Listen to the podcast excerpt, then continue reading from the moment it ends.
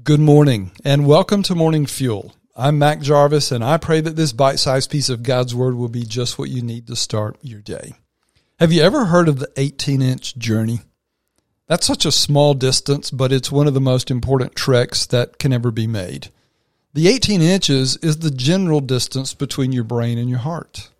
The 18 inch journey describes the need to move something from what we know or say that we believe into real attitudes and real actions.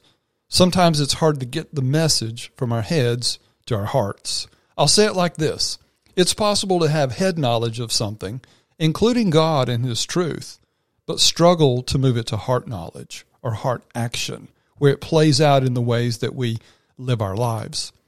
It's how we sing a song of praise that describes God's goodness, but then go through our day in low spirits. It's how we are reminded of the peace that is ours through Jesus Christ, but then live with anxiety.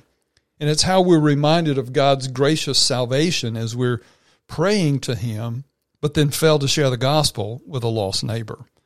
Jesus was harsh towards the Pharisees on this topic, once accusing them of being like whitewashed tombs, having a head knowledge of God and His law that made them look good and righteous on the outside, but they were dead on the inside, tombs filled with rotting bones. The Bible speaks a lot about our minds as the center of our thinking and focus. Of course, it's where we process information and learn.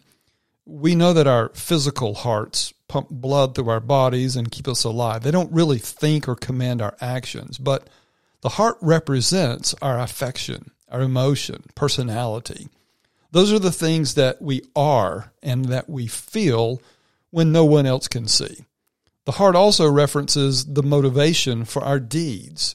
So God often often referenced the importance of our hearts and turning beliefs into actions. Proverbs 4:23 is one of those admonitions. It reads, "Keep your heart with all diligence, for out of it spring the issues of life." Eugene Peterson paraphrases it, "Life starts in the heart." So pay attention to it, guard it, watch over it.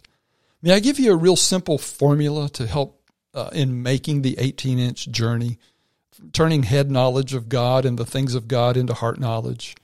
So, first, it starts with actually guarding your heart. You can't control everything that comes into your life or into your mind, but you can sure control a lot of it. Keep ungodly things out of your mind as much as you can, and that will keep them from going to your heart. Then put in the truth of God's Word. It has to be taken in. It has to be read, studied, meditated on.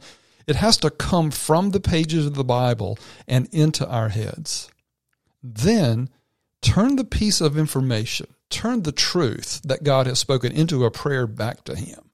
If God says, for example, Ephesians 4:29, let no corrupt talk come out of your mouths, but only such as is good for building up, as fits the occasion, that it may give grace to those who hear, pray that back to God. Lord, teach me the truth of only speaking in ways that build up others and reject corrupt talk.